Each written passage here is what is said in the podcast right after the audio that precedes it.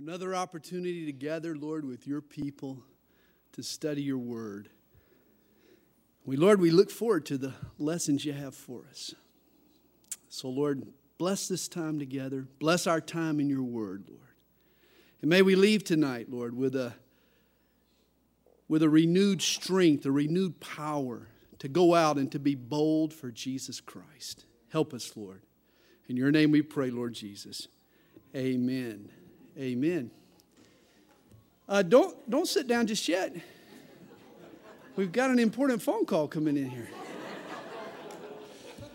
Why don't, uh, why don't you turn and, and say hello to the person next to you? Greet them in the name of Jesus. Tell them you're glad you're here.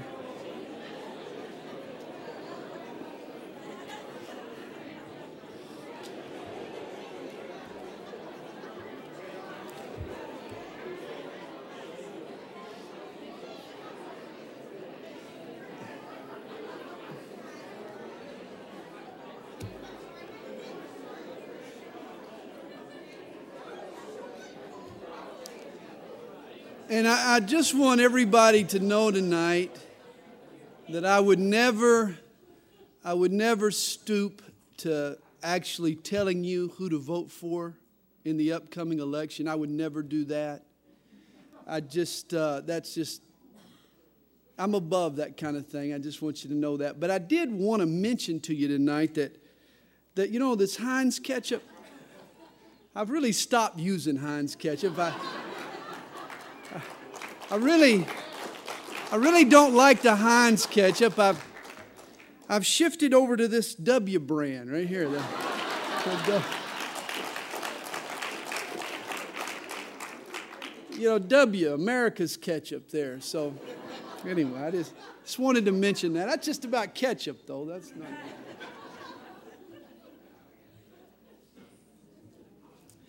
Hey, we, we have. Uh, uh, we've been hosting this week a conference for Calvary Chapel pastors who are either in startup Calvary Chapels or are seeking affiliation and wanting to become a part of Calvary Chapel. We've had about, oh, I guess 10 or so guys in from various places as far away as Louisiana, uh, South Carolina. I think we've got one lingering pastor here tonight. This is Pastor Nick from Calvary Chapel. Raise your hand, Pastor Nick. There you go. From Calvary Chapel, Blythewood, Blythewood, Blythewood, South Carolina, which is right close to uh, Columbia. Yeah, great. So it's great to have you, Nick.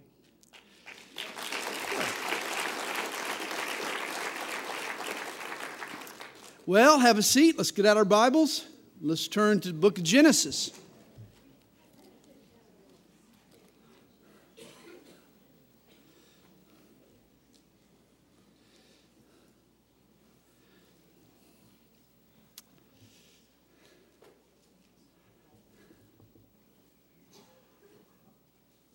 The city of Sodom had a myriad of evil in her midst.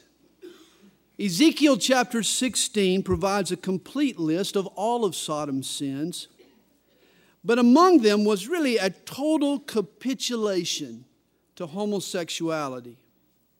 Every day was Gay Pride Day in Sodom. Here was a city that didn't just tolerate, but legitimize sexual perversion. In fact, today we get the term sodomy from the town of Sodom. And because of this perversion, the city of Sodom was ripe for God's judgment. In Genesis chapter 18, God and two angels had visited Abraham and had promised him that Sodom would be spared if just 10 righteous citizens were found in her borders. Sadly, that search proved futile. Sodom was wicked beyond repair, and we read about her punishment tonight in chapter 19, verse 1. Now the two angels came to Sodom in the evening, and Lot was sitting in the gate of Sodom. You remember when Lot left Abraham, Uncle Abe gave him the option to settle in any direction that he pleased. But in chapter 13, verse 12, we're told that he pitched his tent as far as Sodom. In other words, Lot moved in the direction of the glitz and glamour of this big city. Apparently, the pleasure and the convenience and the entertainment and the commerce and the variety and all of the activities of the world had an attraction on Lot and his wife and his family. Lot starts out pitching his tent as far as Sodom. But the next time we see him, in chapter 14, verse 12, we're told that Lot dwelt in Sodom. He goes from pitching his tent as far as Sodom to dwelling in Sodom. The lure of the city had sucked him in, and now here we see him again, sitting in the gate of Sodom. He is now right in the thick of things. This doesn't just necessarily refer to the site where he's sitting, but to Lot's status. He's sitting in the gate. In other words, he's risen to prominence. Lot is now a city official in the town of Sodom. Note the progression. He starts out looking towards Sodom. He ends up living in Sodom and he becomes a leader of Sodom. He sees and then he settles and then he supports what's going on. And this is how the world will suck you in unless you're careful. Our eyes will lead us astray, the lust of the eyes. We set our sights on the pleasures and the prestige of this world. And then we settle into a lifestyle bent on obtaining what we see. Finally, we turn our attention to supporting and justifying that lifestyle, even when we know it's not turning out to be what it's cracked up to be. Lot was drawn in slowly but surely. Guys, the path to Sodom is a gradual slope. It has no sudden turns. It involves a little bit of compromise piled on top of one another. Beware. 2 Peter chapter 2 verse 8 gives us some insight into Lot. It says that righteous man dwelling among them tormented his righteous soul from day to day by seeing and hearing their lawless deeds. Very little in Genesis will indicate to us that Lot was a righteous man. But Peter says that he was. And yet, even a righteous man, when put in wicked surroundings, over time it takes its toll. It beats you down. The evils of Sodom tormented Lot, Peter says, and eventually toppled his family. Well, again, verse 1 tells us when Lot saw them, he rose to meet them, and he bowed himself with his face toward the ground, and he said, Hear now, my lords, please turn into your servant's house and spend the night and wash your feet then you may rise early and go on your way. And they said, No, but we will spend the night in the open square. But he insisted strongly. And the reason Lot insisted strongly was his knowledge of the city. You see, each night in Sodom, homosexual predators roamed the streets, raping and robbing defenseless strangers. Lot couldn't bear the thought of two messengers from God being the brunt of such treatment. And so he insisted strongly. And they turned into him and entered his house. And then he made them a feast and baked unleavened bread, and they ate. Verse 4. Now, before they lay down, the men of the city, the men of Sodom, both old and young, all the people from every quarter surrounded the house. And they called to Lot and said to him, Where are the men who came to you tonight? Bring them out to us that we may know them carnally. In other words, that we may rape them. A gang of homosexual rapists bang on Lot's door and ask for him to send out these two visitors. So Lot went out to them through the doorway, shut the door behind him, and said, Please, my brethren, do not do so wickedly. These men are perverts who want to rape and brutalize innocent visitors. But notice what Lot calls them. It's scary. He says in verse 7 Please, my brethren, my brethren, hey, make this world your family, and you'll end up with some unsavory brothers and sisters, trust me. This shows the totality of Lot's compromise. Imagine the morals and the truth that Lot had to ignore. Think of the convictions he had to overlook to reach the point where he would call these perverts his brothers. And then he suggests See now, I have two daughters who have not known a man. Please let me bring them out to you, and you may do to them as you wish. Only do nothing to these men, since this is the reason they have come under the shadow of my roof. What in the world is this man thinking? He offers his two virgin daughters to be brutalized by a gang of violent, barbaric, homosexual beasts. There are commentaries that try to chalk up Lot's offer here to the Oriental custom of treating visitors with respect. Or they point to the low view of women that existed in the world until the coming of Christianity. Even with those factors considered, I still have a hard time relating to Lot's thinking. Lot's associations, his accommodations, his compromises with the evils of Sodom had stripped him of any courage he might have once had. It had confused his loyalties, and now there is no excuse. He even offers his two virgin daughters to these people. And they said, Stand back. Then they said, This one came in to stay here, and he keeps acting as a judge. Now we will deal worse with you than with them. They turn on Lot. And so they pressed hard against the man Lot and came near to break down the door. But the men, the two angels, reached out their hands and pulled Lot into the house with them and shut the door. And they struck the men who were at the doorway of the house with blindness, both small and great, so that they became weary trying to find the door. Notice, though, the blindness itself didn't stop their lust and their aggression. You'd think if you got struck with sudden blindness, you'd stop whatever you were doing and listen to God. Instead, they keep groping in the dark. Their lust, their aggression continues. Verse 12 Then the men said to Lot, Have you anyone else here? Son in law, your sons, your daughters, and whomever you have in the city, take them out of this place. For we will destroy this place because the outcry against them has grown great before the face of the Lord, and the Lord has sent us to destroy it. Lot's given the opportunity to save his family, to escape with his family. So Lot went out and spoke to his son in laws who had married his daughters and said, Get up, get out of this place, for the Lord will destroy this city. But to his son in law, he seemed to be joking. Boy, what a tragic reaction. But apparently, by this time, Lot had lost all credibility. He had gotten so comfortable, he had gotten so accommodating to the city of Sodom. Nobody would believe that he was willing to take a stand.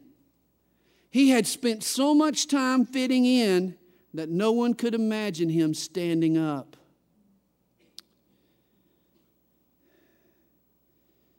Let me ask you a question. You high school students at school tomorrow, you guys in the workplace. Let me ask you Here's an important question for us.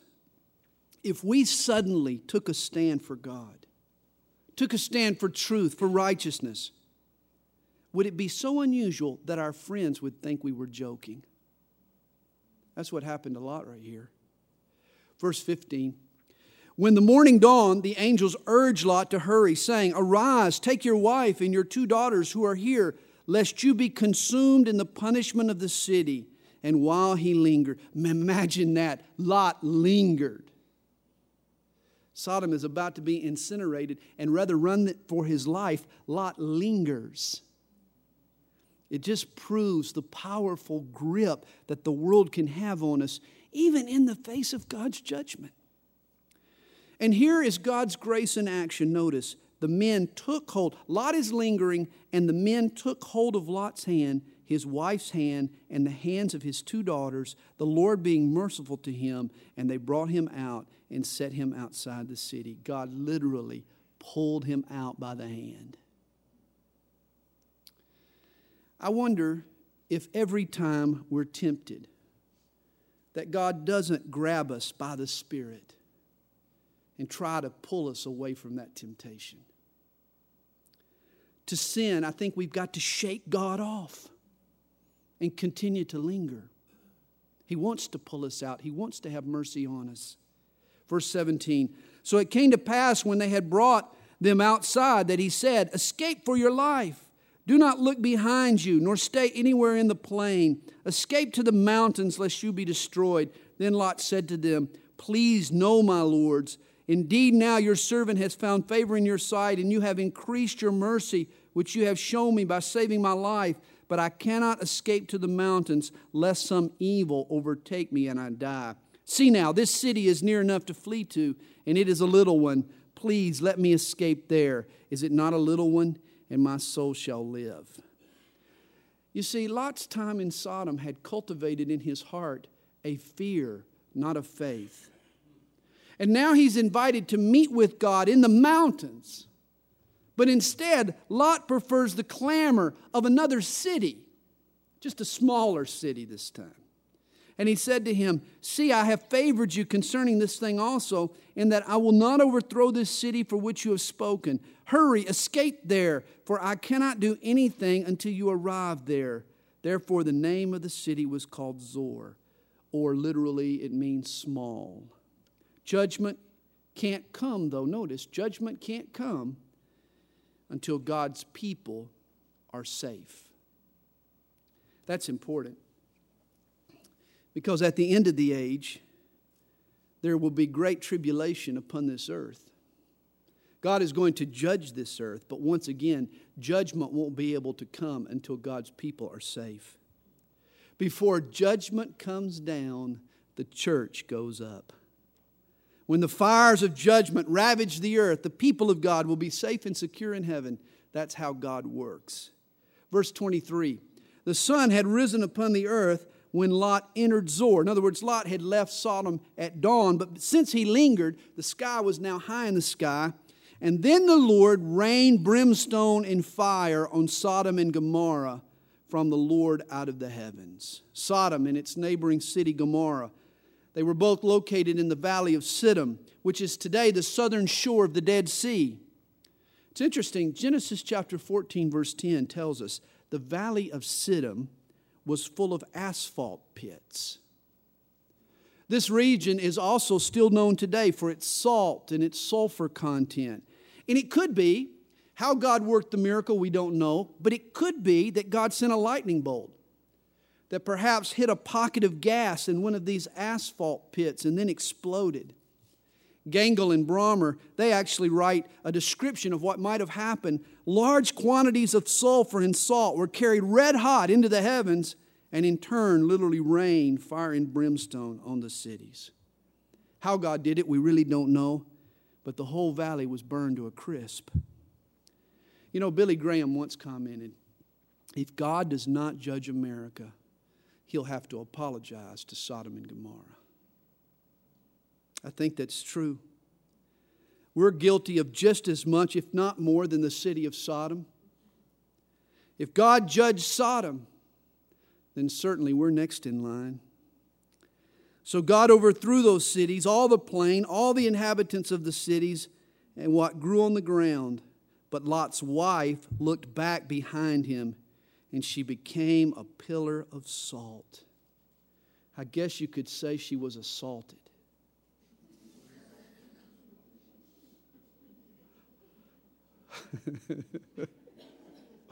Lot's wife became a podium of sodium, a pillar of salt. Hey, Mrs. Lot left Sodom, but Sodom never left Mrs. Lot. Her body left, but not her heart. She loved the pleasures and the treasures of this world more than the new life that God had promised her. Do you know anybody like that? That loves the pleasures of this world more than the new life God gives us? Apparently, she was bitter toward God for having to leave Sodom. And so God immortalized her bitterness by turning her into a tower of salt. And Jesus uses this story as a warning to us, to believers living in the last days. In Luke chapter 17, verse 30, he tells us, Even so, it will be in the day when the Son of Man is revealed. In that day, he who is on the housetop and his goods are in the house, let him not come down to take them away. And likewise, the one who is in the field, let him not turn back. And here's why remember Lot's wife. Whoever seeks to save his life will lose it and whoever loses his life will preserve it. Don't let the world get its claws into you. Beware, don't develop an attraction to the things of this world. If you do, you'll miss out on God's best. After you come to Christ, after you put your hand to the plow, never look back. Remember Lot's wife. Verse 27. And Abraham went early in the morning to the place where he had stood before the Lord. Abraham went out to spend some time with the Lord. He did a lot of that. It's interesting, recorded from chapters 12 through chapters 22 are over a hundred conversations between God and Abraham. Abraham was a man who lived in constant conversation with God. That's the kind of man I want to be. Reminds me of the man who entered a church in California and he saw a payphone on the wall and he saw a little sign over the top of it that read, Calls $10,000. And when he asked the pastor, why this expensive phone? The pastor said, Well, that's the hotline to heaven. Pick up that phone and you can talk directly to God. That's why it's so expensive. Well, as the man traveled across the country, he, he entered a lot of churches along the way and he saw similar payphones and similar signs. All the signs read calls $10,000 until he got to good old Atlanta, Georgia. And in Atlanta, he walked into a church and he saw a payphone, and the sign above it said, Hotline to God, 25 cents. And he thought, wow, just 25 cents? What's the difference here? He found the pastor and he asked him, why in the world are calls to God so much cheaper in Atlanta? And that's when the pastor answered him and said, because calls from Atlanta to heaven are always local calls. man, Atlanta is God's country, man, I'm telling you. Abraham loved to spend time with God. And hey, from Abraham's tent, every call to heaven was a local call. I hope you've got a local call line from your knees to heaven. But on this morning, as he was spending time with God, he notices some smoke on the horizon. Verse 28. Then he looked toward Sodom and Gomorrah and toward all the land of the plain and he saw and behold the smoke of the land, which went up like the smoke of a furnace. And it came to pass when God destroyed the cities of the plain that God remembered Abraham and sent Lot out of the midst of the overthrow when he overthrew the cities in which Lot had dwelt. Then Lot went up out of Zoar and dwelt in the mountains, and his two daughters were with him, for he was afraid to dwell in Zoar. You know, he must have thought that God would judge Zoar just as he had judged Sodom. And he and his two daughters dwelt in a cave. Apparently, fear dominated their lives. Fear rather than faith. They were called to the mountains. They ended up in a cave. That's what fear will do to you. Now, the firstborn said to the younger, Our father is old, and there is no man on the earth to come into as is the custom of all the earth. Come, let us make our father drink wine, and we will lie with him, that we may preserve the lineage of our father. So they made their father drink wine that night. And the firstborn went in and lay with her father, and he did not know when she lay down or when she arose. He was pretty drunk. It happened on the next day that the firstborn said to the younger, Indeed, I will lay with my father last night, let us make him drink wine tonight also, and you go in and lie with him, that we may preserve the lineage of our father. Then they made their father drink wine that night also, and the younger arose and lay with him, and he did not know when she lay down or when she arose. And thus both the daughters of Lot were with child by their father. Lot carries with him the tragic distinction of becoming a father and a grandfather at the very same time incest riddled his family. You know, it's ironic. Wine ends up causing Lot to do to his daughters what the homosexuals outside his house on that infamous night in Sodom wanted to do to his daughters. Wine caused Lot to do it to him himself. He lays with his virgin daughters, and they end up getting pregnant. You know, it's interesting. According to Peter, Lot was a righteous man. And Lot may have managed to remain a righteous man while living in Sodom, but understand, his family didn't remain righteous. Sodom wore his family, wore down his family. Sodom corrupted his family. His wife loved Sodom's possessions.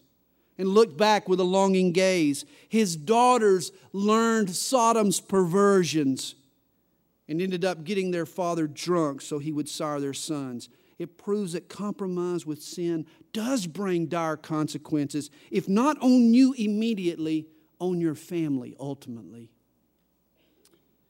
Verse 37 The firstborn bore a son and called his name Moab. He is the father of the Moabites to this day. And the younger, she also bore a son and called his name Ben Ami. He is the father of the people of Ammon to this day. And down through the centuries, both the Moabites and the Ammonites have ended up causing the Israelites a heap of problems. They eventually become idolaters, and they end up God's enemies. Chapter 20. And Abraham journeyed from there to the south and dwelt between Kadesh and Shur and stayed in Gerar. This was Philistine country. Verse 2 Now Abraham said of Sarah his wife, She is my sister. Does that sound familiar? It should. This is what he said 25 years earlier to the Pharaoh back in chapter 12. And do you remember Abraham's rationale for his lie? Sarah was so gorgeous. He was worried that a pagan king would kill him in order to take her into his harem. Now, we were amazed that Abraham had this concern back in chapter 12 when Sarah was 65 years old. Now she's 90 years old and apparently still pretty enough to be desired by an Oriental king. Hey, if only Sarah had left us her secret. But perhaps she has. For we read over in 1 Peter chapter 3 that Sarah had the incorruptible beauty of a gentle and quiet spirit. And she was submissive to her husband as Sarah obeyed Abraham. And ladies, let me just tell you spiritual beauty is timeless beauty. And it is desired and envied by every man. It never wrinkles, by the way. Perhaps Sarah's secret was the inner beauty that radiated from her. It's amazing, though, that Abraham repeats the exact same mistake he made over two decades earlier. Now, in between, a lot had happened in Abraham's life. He had grown in his faith, his knowledge of God had increased. But apparently, Abraham had never taken the time to restructure his thinking toward his wife and toward his fears. So, when thrown into the same situation, he reacts in the exact same way. And this is what happens to us. This is what happens to believers in Jesus. We enter into a relationship with God, we start to grow spiritually, but then a situation pops up that pressures us for a response. And since we've never taken the time to retrain our minds in that area, we end up reverting back to the way we've always coped. We fall back into the very same trap because we've never transformed our thinking to see our circumstances from God's perspective, to tailor our responses around His will. We need to follow Ephesians chapter 4, verse 23. You want to memorize this verse. Be renewed in the spirit of your mind. I'm hoping you're renewing your mind tonight and beginning to think and perceive things God's way. Well, and Abimelech, king of Gerar, sent and took Sarah but God came to Abimelech in a, night, in a dream by night and said to him, Indeed, you are a dead man. because of the woman whom you have taken, for she is a man's wife. And just as God did earlier for Abraham, here again he comes to the rescue. A dream by night. But Abimelech, Abimelech had not come near her, and he said, Lord, will you slay a righteous nation also? Did he not say to me, She is my sister? And she, even she herself, said, He is my brother. In the integrity of my heart and the innocence of my hands, I have done this. God, I didn't know it. I'm innocent, God. I didn't know what I, oh, they lied to me, God. And God said to him in a dream, Yes, I know that you did this in the integrity of your heart, for I also withheld you from sinning against me. Therefore, I did not let you touch her. God honored this man's integrity and kept Abimelech from adultery. Now, therefore, restore the man's wife, for he is a prophet, and he will pray for you, and you shall live. But if you do not restore her, know that you shall surely die, you and all who are yours. Not much of a choice there, is there? She's not that pretty, let me tell you. Remember, it was Abraham who lied to Abimelech. If God hadn't intervened, Abraham would have let them all fall into sin. Yet Abraham here gets introduced as a prophet. That's sort of funny to me. And God promises Abimelech that, oh, by the way, Abraham will pray for you if you do the right thing. I'm sure Abimelech scratching his head and said, I'm the one that needs to be praying for that guy. Verse 8 So Abimelech rose early in the morning and called all his servants and told all these things in their hearing, and the men were very afraid. And Abimelech called Abraham and said to him, What have you done to us? How have I offended you that you have brought on me and on my kingdom a great sin? You have done deeds to me that ought not to be done. Then Abimelech said to Abraham, What did you have in view that you have done this thing? Buddy, what were you thinking? And Abraham said, Because I thought, surely the fear of God is not in this place, and they will kill me on account of my wife. But indeed, she is truly my sister. She is my, the daughter of my father, but not the daughter of my mother. And she became my wife. In other words, Sarah was Abraham's half sister. He's saying, Well, I was half right. I mean, he told a half truth. But I'll tell you, some of the best lies come from half truths. It's been said a half truth said with the intent to deceive still makes for a whole lie. And it came to pass when God caused me to wander from my father's house that I said to her, This is your kindness that you should do for me. In every place, wherever we go, say of me, He is my brother. Notice this whole scheme was premeditated. Rather than truthfulness, lying in this area was just sort of their mode of operation. Twice they've tried it now and they've gotten in trouble both times. You'd think they'd stop. Abraham's lies, though, like many lies today, were generated by fear. God can't protect me, so I'll manipulate the truth. I'll protect myself. Guys, fear can motivate a lying tongue. Verse 14 Then Abimelech took sheep, oxen, and male and female servants and gave them to Abraham, and he restored Sarah, his wife, to him. And Abimelech said, See, my land is before you. Dwell where it pleases you. Then to Sarah he said, Behold, I have given your brother a thousand pieces of silver. And I'm sure he was being a little bit sarcastic when he called Abraham there her brother. Indeed, this vindicates you before all who are with you and before everybody. Thus she was rebuked. She had lied to Abimelech, and yet Abimelech turns around and shows her kindness is what the New Testament calls heaping coals of fire upon her head. You know, exchanging a, you know, a kindness, uh, exchanging a bad act for a kindness. Verse 17. So Abraham prayed to God, and God healed Abimelech, his wife, and his female servants. Then they bore children, for the Lord had closed up all the wombs of the house of Abimelech because of Sarah, Abraham's wife. Chapter 21. And the Lord visited Sarah as he had said, and the Lord did for Sarah as he had spoken. Guys, note that.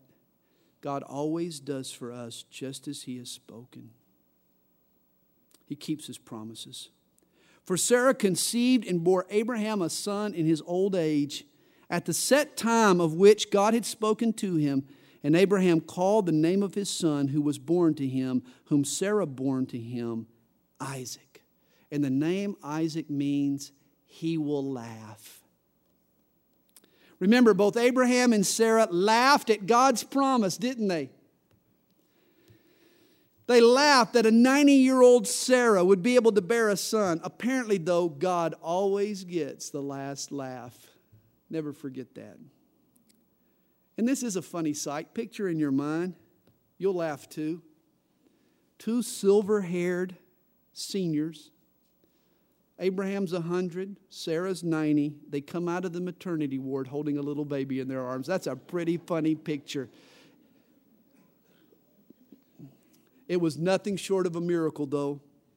And I'm sure when it happened, they laughed for joy that the blessing of God had finally occurred. And remember, 25 years had elapsed between chapter 21 and chapter 12, between the giving of this promise and its reception. And I want you to understand that there, was all, there will always be a delay between the giving and the receiving of God's promise.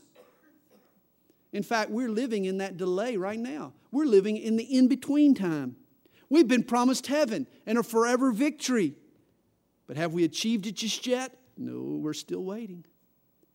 And therefore, it takes faith and patience, faith and patience to endure and to inherit God's promises. There's always a delay between the giving of a promise and the receiving of that promise. Verse 4 tells us Then Abraham circumcised his son Isaac when he was eight days old, as God had commanded him. Remember, circumcision was the sign of the covenant that God had made with Abraham. It also reminds me of the Boston rabbi. He had a lot in common with Joe DiMaggio. They both were known as the Yankee Clipper.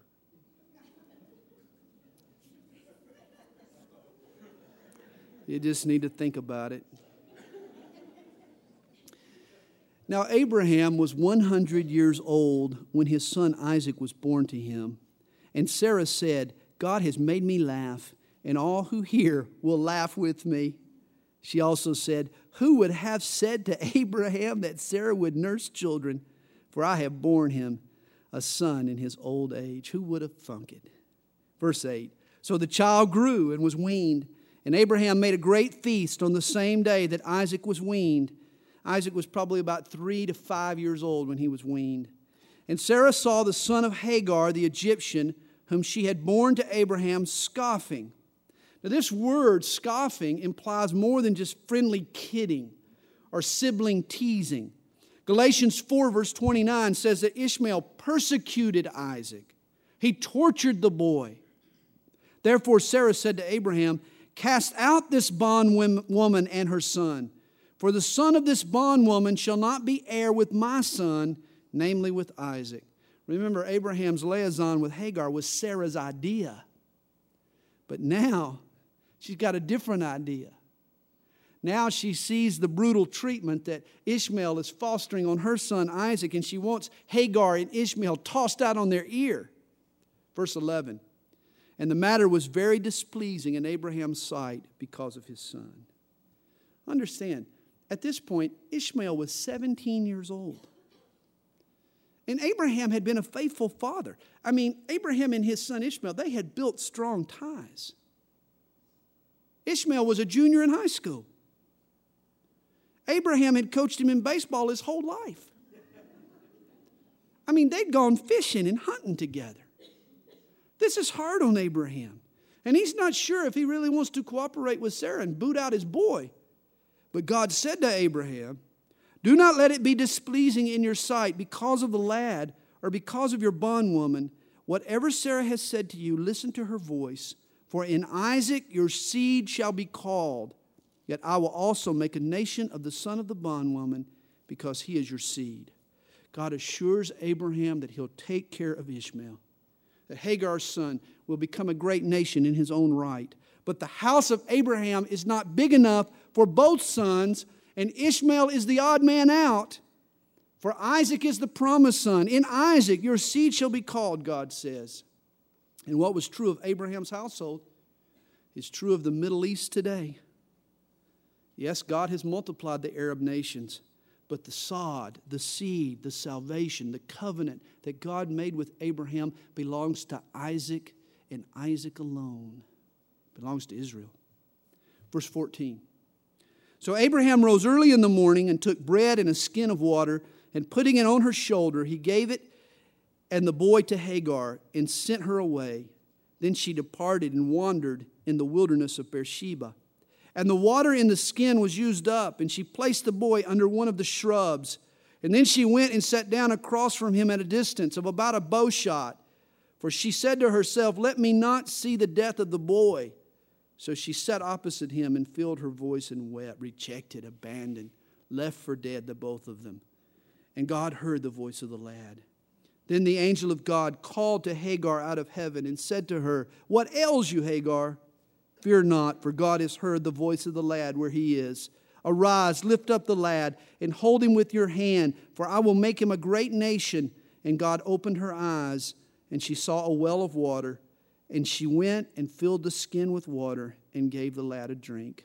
Once again, just as he did before, God comes to the aid of Hagar and Ishmael. They were kicked out of Abraham's house, but God didn't abandon them. Understand, God loved Ishmael just as he loves the Arabs today. It's ironic, really, but according to the New Testament, when the Arabs embrace Jesus as their Lord and Savior, they in turn become a child of Abraham in another way, in a spiritual way, one of God's chosen people. Abraham left Ishmael for dead, but Jesus died in Ishmael's place. Verse 20 So God was with the lad, and he grew and dwelt in the wilderness and became an archer. He dwelt in the wilderness of Paran, which is sort of located right there in the center of the Sinai Peninsula. And his mother took a wife for him from the land of Egypt. Galatians chapter 4 is an intriguing passage that plays off of this story. Paul actually uses the eviction of Ishmael and Hagar as a figurative or a symbolic application. He uses this story to encourage the church to kick the legalists out for persecuting the believers in grace. It's, you have to go back and read it. Galatians chapter 4. I pointed out to you because it's a fascinating New Testament use of an Old Testament passage. Verse 22. And it came to pass at that time that Abimelech and Phicol, the commander of his army, spoke to Abraham, saying, God is with you in all that you do. Now, therefore, swear to me by God that you will not deal falsely with me, with my offspring, or with my posterity, but that according to the kindness that I have done to you, you will do to me and to the land in which you have dwelt. You know, Abimelech, he saw Abraham's wealth, his power. He knew that God's favor was on Abraham's life. He also remembered that Abraham had this penchant for telling lies. And so he figured that Abraham could be a future threat. And so he seeks to form this alliance. And Abraham agrees to it. Verse 24. And Abraham said, I will swear. Then Abraham rebuked Abimelech because of a well of water which Abimelech's servants had seized. And Abimelech said, I do not know who has done this thing. You did not tell me, nor had I heard of it until today. So Abraham took sheep and oxen and gave them to Abimelech, and the two of them made a covenant. And Abraham set seven ewe lambs of the flock by themselves. Then Abimelech asked Abraham, What is the meaning of these seven ewe lambs which you have set by, your, by themselves? And he said, You will take these seven ewe lambs from my hand, that they may be my witness that I have dug this well. Therefore, he called that place Beersheba, because the two of them swore an oath there. And the word Beersheba means well of an oath. Thus they made a covenant at Beersheba.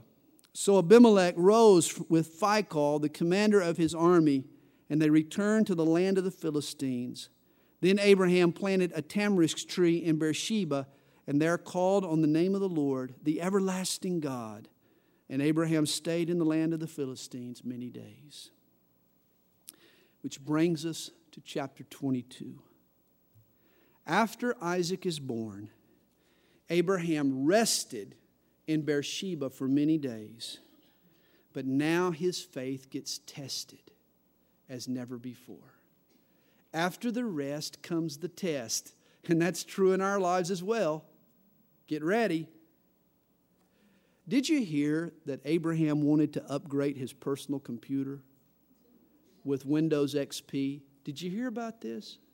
He wanted to upgrade to Windows XP but Isaac told him, he said, Dad, you can't run Windows XP on your old slow Pentium 2. You need at least a Pentium 4 processor with a minimum of 512 megabytes of memory in order to multitask effectively with Windows XP. And that's when Abraham, this man of faith, calmly replied, Son, God will provide the ram.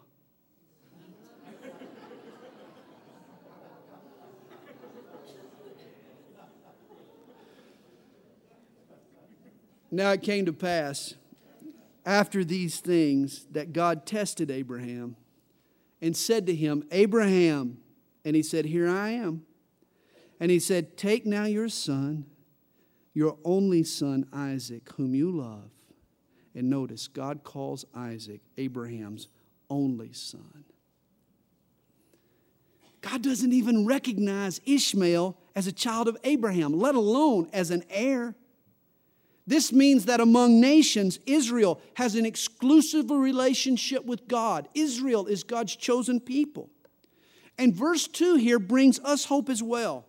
For if God doesn't mention Ishmael, it's obvious that he has forgotten Abraham's lapse of faith and his sin with Hagar. To me, this is proof that what God forgives, he forgets. God loved and remembered Ishmael but not the works of the flesh that produced and accompanied his birth. As for God's plan, Isaac was an only son. Notice also, verse 2, the word love appears for the very first time in the Bible. First mention of the word love.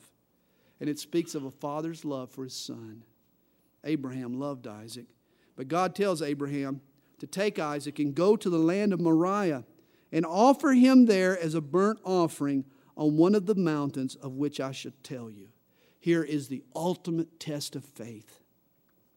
Imagine raising a knife with the intent of slitting the throat of your own son.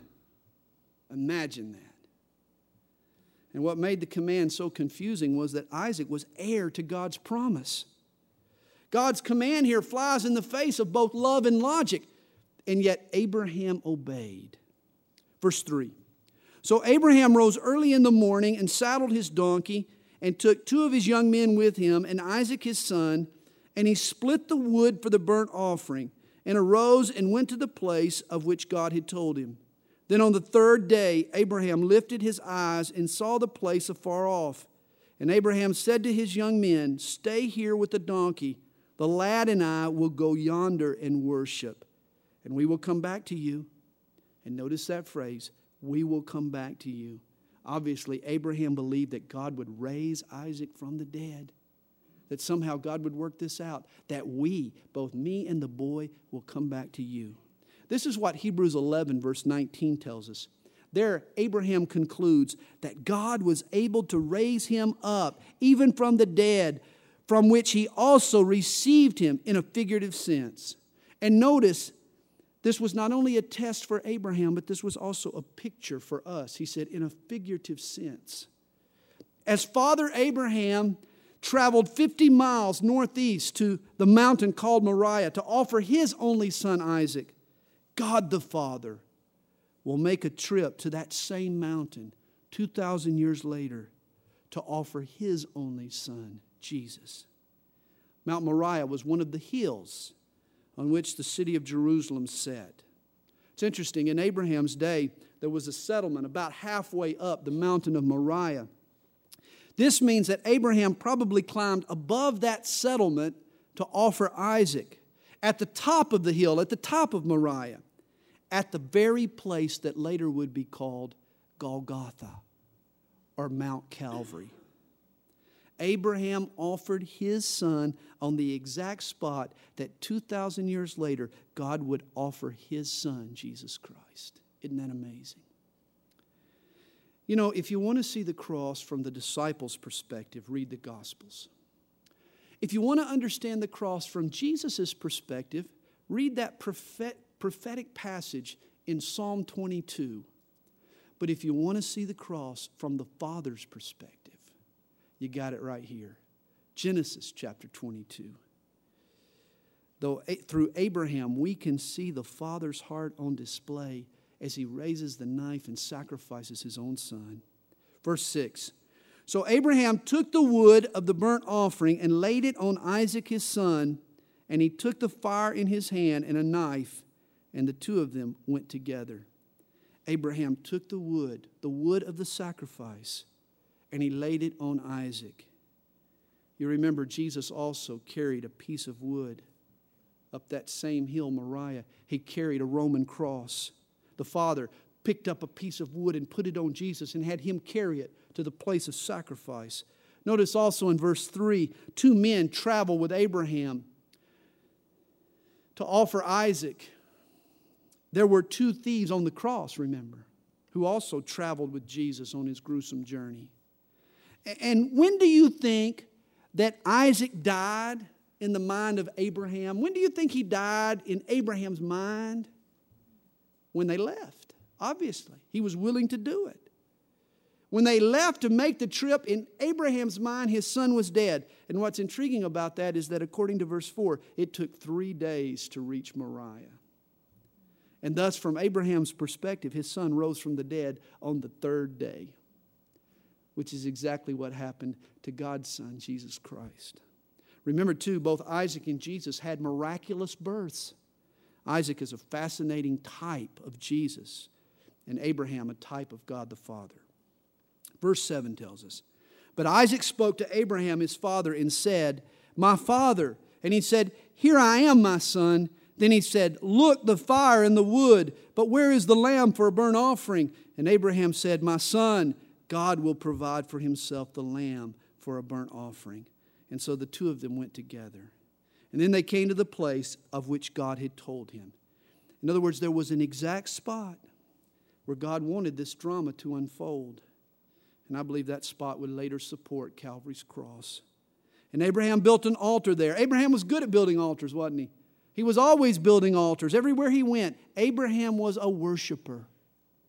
And Abraham placed the wood in order, and he bound Isaac, his son, and laid him on the altar upon the wood. When he placed the wood in order, I wonder if he placed it in the shape of a cross. Could be. Now, understand, at this point, Isaac is a grown man. Jewish commentators like to suggest that Isaac was 30 something at the time of this episode. Abraham remembers he, he, was, he was over 100. He's an old geezer. And to bind a 30 year old man on the altar, he needed some cooperation. Hey, we all talk about the faith of Abraham. But what about the faith of Isaac? That's what's impressive here. And Abraham stretched out his hand and he took the knife to slay his son. Try to imagine what's happening in this old man's heart. His 100 year old heart is pounding. His mind is screaming no. His hand is trembling. He can barely hold the knife. Tears are flowing down his cheeks. His emotions are caught between the desire to obey and a love for his son. What gives this man, Abraham, the strength to stretch out his hand and to lift his knife and to do the impossible? It was faith. Faith lifted him above the obstacles. Faith that God would raise Isaac from the dead. Faith that somehow God would work this thing out. And guys, it is faith that gives us the strength to pass the test that God has us in tonight. It is faith that gives us the strength to overcome the obstacles in our lives. Well, just as Abraham is about to plunge the knife right into the throat of his son, the angel of the Lord called to him from heaven and said, Abraham, Abraham. And he said, Here I am. And he said, Do not lay your hand on the lad or do anything to him, for now I know that you fear God, since you have not withheld your son, your only son, from me. Through faith, he had passed with flying colors. He had passed his test. Then Abraham lifted his eyes and looked, and there behind him was a ram caught in a thicket by its horns. So Abraham went and took the ram and offered it up for a burnt offering instead of his son. And Abraham called the name of the place, the Lord will provide, in Hebrew, Jehovah Jireh, God my provider. As it is said to this day, in the mount of the Lord, it shall be provided. Isaac was not the sinless sacrifice that God would ultimately require. Thus, he stopped the hand of Abraham. But 2,000 years later, God will not stop his own hand. Jesus was ultimately the ram that God would provide for the sin of mankind. Verse 15 Then the angel of the Lord called to Abraham a second time out of heaven and said, By myself I have sworn, says the Lord, because you have done this thing and have not withheld your son, your only son. Blessing I will bless you, and in multiplying I will multiply your descendants as the stars of the heaven and as the sand which is on the seashore. And your descendants shall possess the gate of their enemies. In your seed all the nations of the earth shall be blessed because you have obeyed my voice. Galatians chapter 3, verse 16 makes a big deal out of the fact that the word seed is singular and not plural. In your seed, not seeds, all the nations shall be blessed. And Paul in Galatians says that that is a reference to one man, Jesus Christ. Salvation came through a special descendant of Abraham our Lord Jesus. Verse 19. So Abraham turned to his young men, and they rose and went together to Beersheba. And Abraham dwelt at Beersheba. Now it came to pass after these things that it was told Abraham, saying, Indeed, Milcah also has borne children to your brother Nahor. Huz, his firstborn, Buzz, his brother. And boy, do I like those two names. Huz and Buzz, What a great name for boys. Kathy, why don't we rename a couple of them? Huz and Buzz. Nick, you want to go for you want to be Huz or Buzz, Nick? Both. You want to be both. Okay. You and Mac, Huz and Buzz.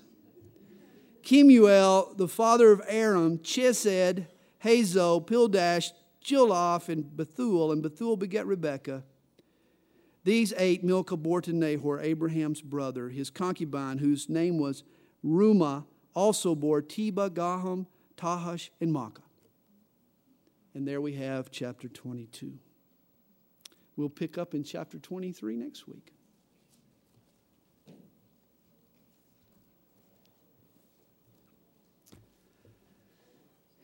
How many of you would be interested in going to Israel with me? If you'd be interested in going to Israel, raise your hand and, and lift it up. Boy, you see that, Pastor James? What did, what did, uh, what did Greg say to you when you called about the Israel trip this past week?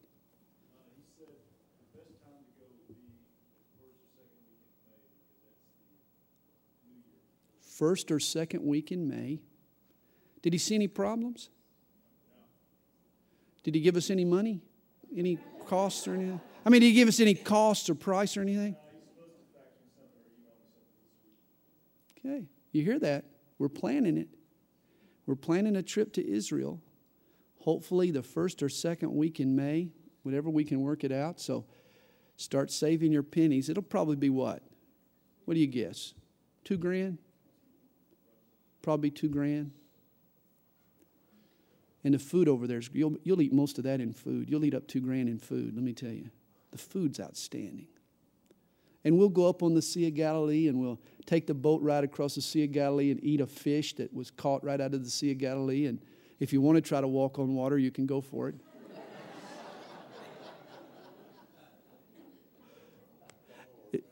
Eh, eh, yeah, follow your pastor. Your pastor's going to stay in the boat, buddy. Unless I just get a total leaning, leading of the Holy Spirit, then maybe I might jump out there. But you know, uh, there is a, one of the fascinating things when last trip to Israel, right above the, whoa, got to fix that. Right above the, uh, right above the Sea of Galilee, you can go up into the mountains there, and there's a archaeological dig and all, and there's a archway that is 4,000 years old. Imagine that. 4,000 years old. And they believe that Abraham probably passed through that arch on the way down to, uh, into the land, on the way down to uh, Mamre and all. It's just amazing when you go over there.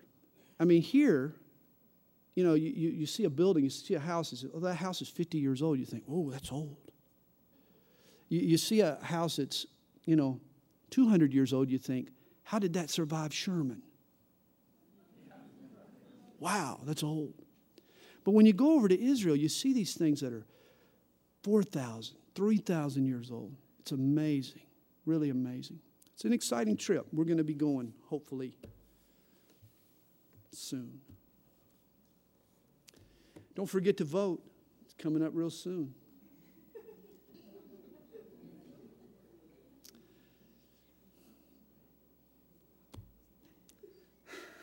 My wife says it's time to go. You want to go home and see the Red Sox and the Cardinals, don't you? Or was that today? Was that earlier today? Is that tonight? Eight o'clock? Well, let's pray.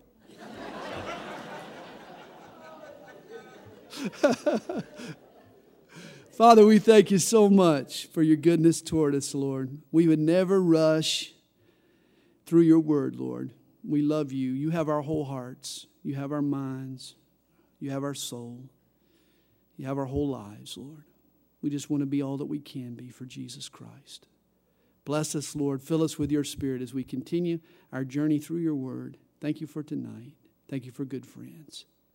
Bless us this week. In Jesus' name. And all God's people said, Amen. Amen. You're dismissed.